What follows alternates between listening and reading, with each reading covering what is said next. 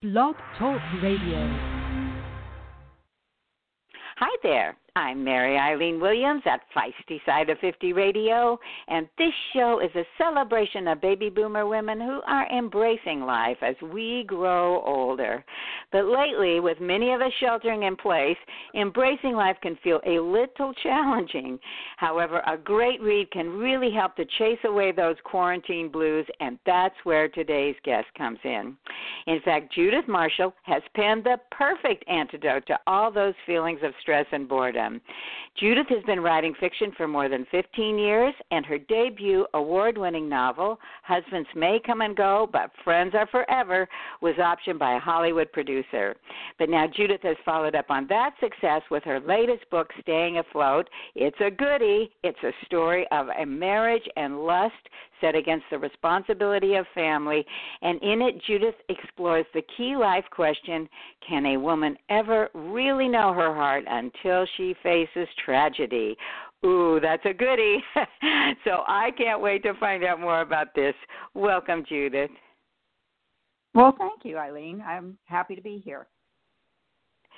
Well, let's begin by you giving us an overview of the book. Uh, again, that that question is awfully tantalizing. I really like you suggested it, and it really got me thinking. So, tell us a little bit. I know you can't give too much away, but tell us a little bit about the story, uh, love, lust, tragedy, and all that good stuff. Okay. Yeah, I won't give away a, a lot of the story, but um, basically, uh, you meet Crystal Scott She's a 43 year old wife and mother, very devoted. You'll meet her husband, David, and her two children, and also Crystal's charismatic new millionaire employer. And uh, mm. the story revolves around an everyday homemaker who really has a routine of carpools and cupcakes, and she's quite happy in that role until her husband actually loses his job. And he doesn't show any sign of looking for another. And it becomes a real issue, and the fault lines in their marriage begin to develop. Um, he just becomes a couch potato, kind of finding his favorite uh, pastime watching Judge Judy in the afternoon. And um, Crystal is very concerned, and um, she has a very close sister, Brooke, and she goes to her sister and says, "You know, I just I just can't motivate him. I don't know what to do. We have mounting bills. We have, you know, all kinds of obligations, and he's just not acting like he's really going to do any kind of job search." And her sister, who is an organic farmer in Santa Rosa, and is a couple of years older, is just very pragmatic. And she says, Well, go get a job.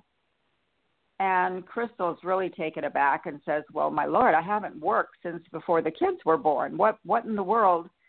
And her sister says, Well, but you did work and you were a travel manager and that hasn't changed and I'm sure there are companies out there that need that kind of position. So, long story short, she begins a search and she finds a position in a high tech company in Santa Rosa. So, it's quite local.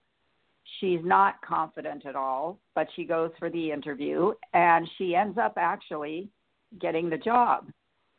And at the beginning, she's very out of place and very, um, oh, just lost is a good word. And then her millionaire entrepreneurial um, business owner takes a real interest in her and is very impressed with how quickly she picks up on everything. And one thing leads to another. First, he gets her a company car, and then he sends her to meetings, uh, first class on airplanes. And one thing leads to another, and she becomes very sexually attracted to him. Meanwhile, back at home, nothing's happening, and David doesn't seem to really want to go back to accounting, which was his profession. And one night when she comes home, he tells her he's decided he wants to become a baker. Well, oh, she just can't even imagine where that came from. but as home life kind of takes a second seat in the back, her new job and the corporate life becomes very much um, the highlight of her life.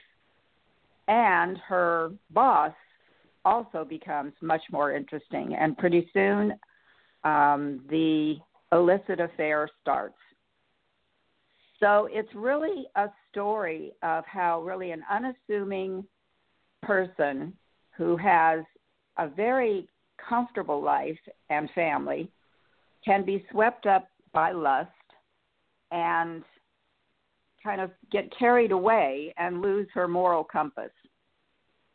And it's really more, um, I wanted to make sure that readers knew it's more than just a bored housewife's dalliance with her boss. You know, it's an exploration of how sex and love can cause a perfectly sane woman to just lose her moral compass. And it's also about the impossibility of escaping one's destiny. So that's kind of an overview. Oh my gosh, Judith! It, what a story! What a story! Now, I your uh, previous book, "Husbands May Come and Go, but Friends Are Forever," uh, that of course was a wonderful story too, but that had a lot more mystery in it. So you've kind of made the switch to explore the more romantic side of life. And uh, what what made you decide to go in that direction? Yeah, it was a real challenge because, as you said, the first book was about female friendship it's about a group of women who've been friends since high school and all the changes that they went through. Um, and the protagonist in that book had a long term significant other. But it was really interesting. Readers had given me feedback that while they loved the story, uh, where was the sex? and it's like, oh, well, you know, sex doesn't have to be in everything. But uh, because she had a long term relationship with a significant other, it seemed that it was the missing kind of element in that story. So I thought about it for a long time, and I am generally not a romance writer. And this book really isn't. Um, it's hard to say. It's it's a romance, but it's more about a life changing event. And um, and then I decided, you know, it'd be fun to really write some juicy sex scenes. And I'd never done that before, and I just got into it. And once I did, it just felt perfectly normal and honest. And in the affair that Crystal has with her boss, it's just a, a natural evolution of their relationship. And so it, I just I fell into it, I guess I could say. I really didn't have a plan when I started writing to have it be a romance, but it also is kind of a, uh, let's just say, uh, um, lust set against the responsibility of family. I mean, she's torn between this lustful relationship and the responsibility she has at home you know, another thing I wanted to say about this particular book and the focus uh, is again, this show is primarily aimed at, at baby boomers, and so many of us women back then had a choice do we want to stay home do we want to go to work uh, in the earlier years now i think younger right. women pretty much uh, go straight, you know, from the altar to work, or they've been working all along, whatever. Yes.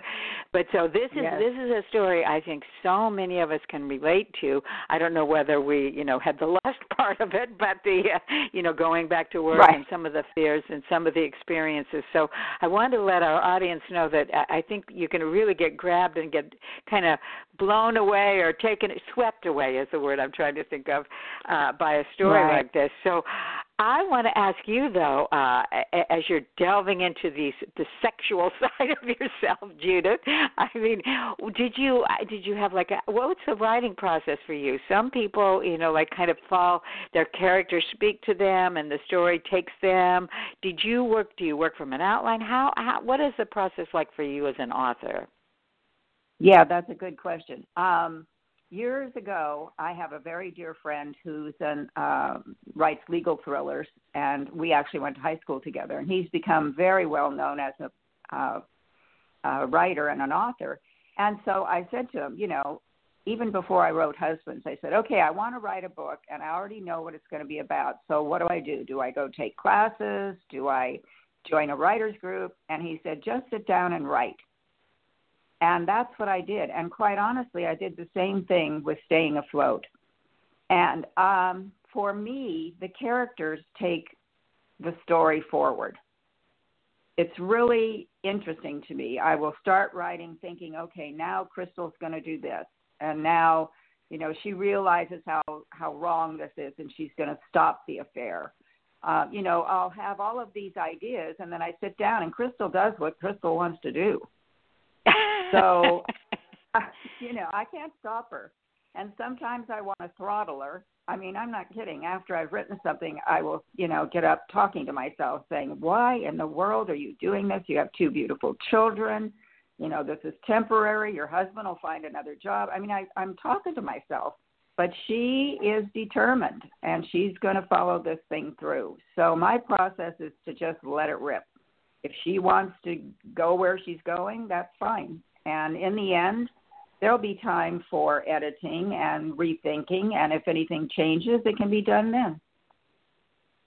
Wow. Well, you know it sounds like you you really uh, get engaged in your writing and then too when the characters or the stories kind of leading you you just are kind of typing what you're channeling. But right. but there has to be yeah some difficult aspects to writing. Is the hardest part maybe turning on the computer or what do you find to be the the more challenging aspects of writing?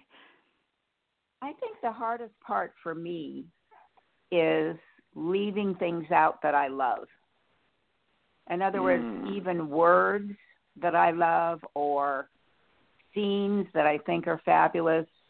And then I did have the book professionally edited. And I remember when the editor would send me notes and say, oh, well, this scene doesn't do anything to move the story forward. And, you know, I would just be devastated. It's like, that's my favorite scene. What are you talking about? And um, so that's the hardest part for me is putting things in and having to take them out. And I started years ago a Word document called Leftovers. And any word or phrase or anything that I truly adore, I put in the leftovers. And it's now about, I don't know, 50 pages long. And every once in a while, I go back and look at it. If I'm stuck writing something, I'll go back and say, gee, I remember something. I remember a sentence that I really like that would fit in here. And I pull it out of leftovers. So I never throw anything away, even if it's taken out of the actual manuscript. I save it. Wow, Judith. Well, I uh, again, and I hope you don't mind. We're going to go over time a little bit because it's so interesting to speak with you and and find out a little bit more about the process. Because I think, in addition to again being the perfect audience for your book, a lot of boomer women. I don't know. There's some. We're at an age where we're we're reflecting on our lives, and whether it's a memoir or we want to write fiction like you do, or there's. But self-expression is becoming more important to us. So, I, do you have any advice for aspiring writers? Yeah, I think you're absolutely right, and and also, you know, our demographics have changed. Um, I mean, if you think back to what your mother was like at your age, I mean, we're nothing like our mothers, and women are much more a part of everyday life in the workplace, at home, and women are much more. How shall I say this? Uh, powerful in taking on their own lives and even though for decades, as we know, for centuries, men have always cheated. I mean, it's been just part of the marriage relationship. But it's only been the last decade or so that women have started to cheat as openly as they do. There are a lot of surveys written, and I read up on it before I started my book. Uh, of course, a lot of women would never admit that they had an affair, but in some of the survey data, they say up to, excuse me, 20 to 25 percent of women in marriages, especially after age 40, have admitted to having an illicit affair. So mm. because there are more women in the workplace, you know, there's just more opportunity. You're not home with carpools and cupcakes. You're out there, and um, it's just become more I shouldn't say popular, but um, just happening more because of the opportunity and women being out and around other people much more than they ever were a generation ago. Well, that is absolutely true. Uh, but even people who are thinking about writing, or you know, again, in your experience, you know how difficult it can be. It's not just writing the book; it's getting it out there. And uh, you wrote a book. Your first book was written, I'm guessing, because I know you. Uh, what six, seven, eight years ago, something like that, or even longer. Ten. But I meant, yeah. oh, really okay. So marketing it must have been you know have have changed uh, the whole part of marketing. What are some of the tips that you uh, have discovered or found out, or advice you'd like to give maybe uh, aspiring writers as far as marketing, or from your own experience? Yeah, well, as far as just writing, you know, everybody says, "Oh, I've always wanted to write a book." I belong to the California Writers Club, and um, the branch we have is the Mount Diablo branch in Northern California. And um, that's been very helpful. And I would suggest any aspiring writer, you know, try to find a local writing group, uh, maybe a critique group, maybe just a group of writers that you could sit in and just listen for the first few meetings of how other people write. Some people outline, some people do what I do and just sit down and write. And as for marketing, you're right. It's much different today, but quite honestly, it's much easier. 10 years ago, you know, the internet was not nearly as prolific and there weren't nearly as many opportunities to share your work. Now, with all the social media, Facebook, Instagram, all of those things, you you really have uh, an audience out there that I mean there's people asking, what should I read? Um, all kinds of websites, but it can be a full time job. You have to really, you know, be careful and not get swept into the world of social media. Uh, years ago, they used to say you should spend as much time marketing as you did writing the book. And you can get caught up in that and do that. And how much of social media marketing actually turns to sales? Um, not much it's more publicity, if you will, getting your name out there, getting people to read your blog and interact with you. So I think you have to be technologically astute. You have to know about the opportunities, but I think you have to measure that against your time. How much time are you willing to spend? You can always spend money on boosting ads on Facebook and LinkedIn and other places, but you know, keeping track of what you're doing is very important. Keeping an, a notebook every time you join a group or write a post or whatever, so that later you can see where you're getting the most results and um, you know, kind of focus in that area. But yes, marketing is you know, there are so many books out there, as we know. Amazon sells more books than all the brick and mortar bookstores put together. And there are a lot of choices. So you have to find a way to make your book stand out from all the others. Well, I have a way to make your book stand out from all the others. Judith, you have been so great about sharing these wonderful tips. But let's get back to your book, uh, Staying Afloat, and where people can go to find out more about you, your work, and of course get copies of both your books because I I know they're both wonderful. So tell us about uh, where we can go to find out more about you, Judith.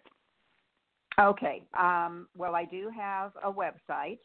Um, it's uh, they no longer use www, which was something was new to me. Um, but the website is simply https colon slash slash judithmarshall.net. So it's very and would you spell uh, Marshall? Because I know it's spelled a couple different ways. Or right. at least I. so. Yes, Marshall is M A R S H A L L dot net. And, oh, wonderful! Um, I just I just had my website updated because I had to add had to add a page for the new book. So um, it just got up and running last week. So I haven't done any recent blog posts, but it does tell you the history of my writing and it talks about uh, various tips and so forth. So that's where you find out about me. But the book is on Amazon in both print and as an ebook. Uh, the print book is twelve ninety nine, and the ebook is three ninety nine. So they're both reasonably priced.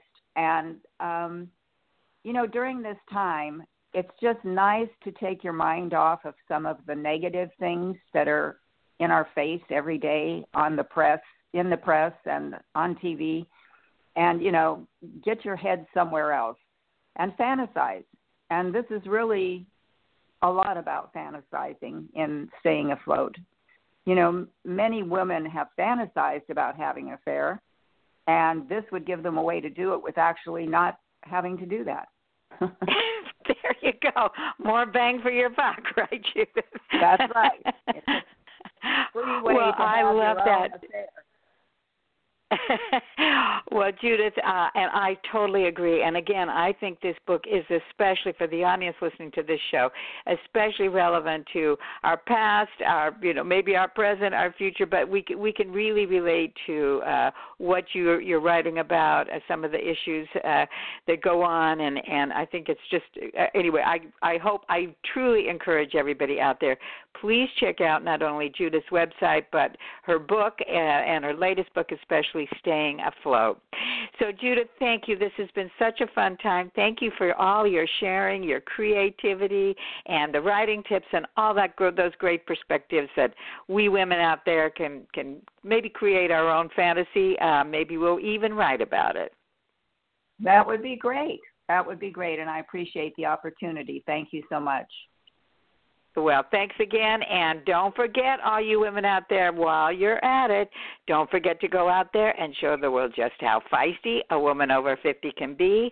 This is Mary Eileen Williams at Feisty Side of 50 Radio. See you, and I'll catch you next time. Bye-bye. Bye. Lucky Land Casino asking people what's the weirdest place you've gotten lucky? Lucky? In line at the deli, I guess? Aha, in my dentist's office. More than once, actually. Do I have to say? Yes, you do. In the car before my kids' PTA meeting. Really? Yes. Excuse me, what's the weirdest place you've gotten lucky? I never win and tell. Well, there you have it. You can get lucky anywhere playing at LuckyLandSlots.com. Play for free right now. Are you feeling lucky? No purchase necessary. Void where prohibited by law. 18 plus. Terms and conditions apply. See website for details.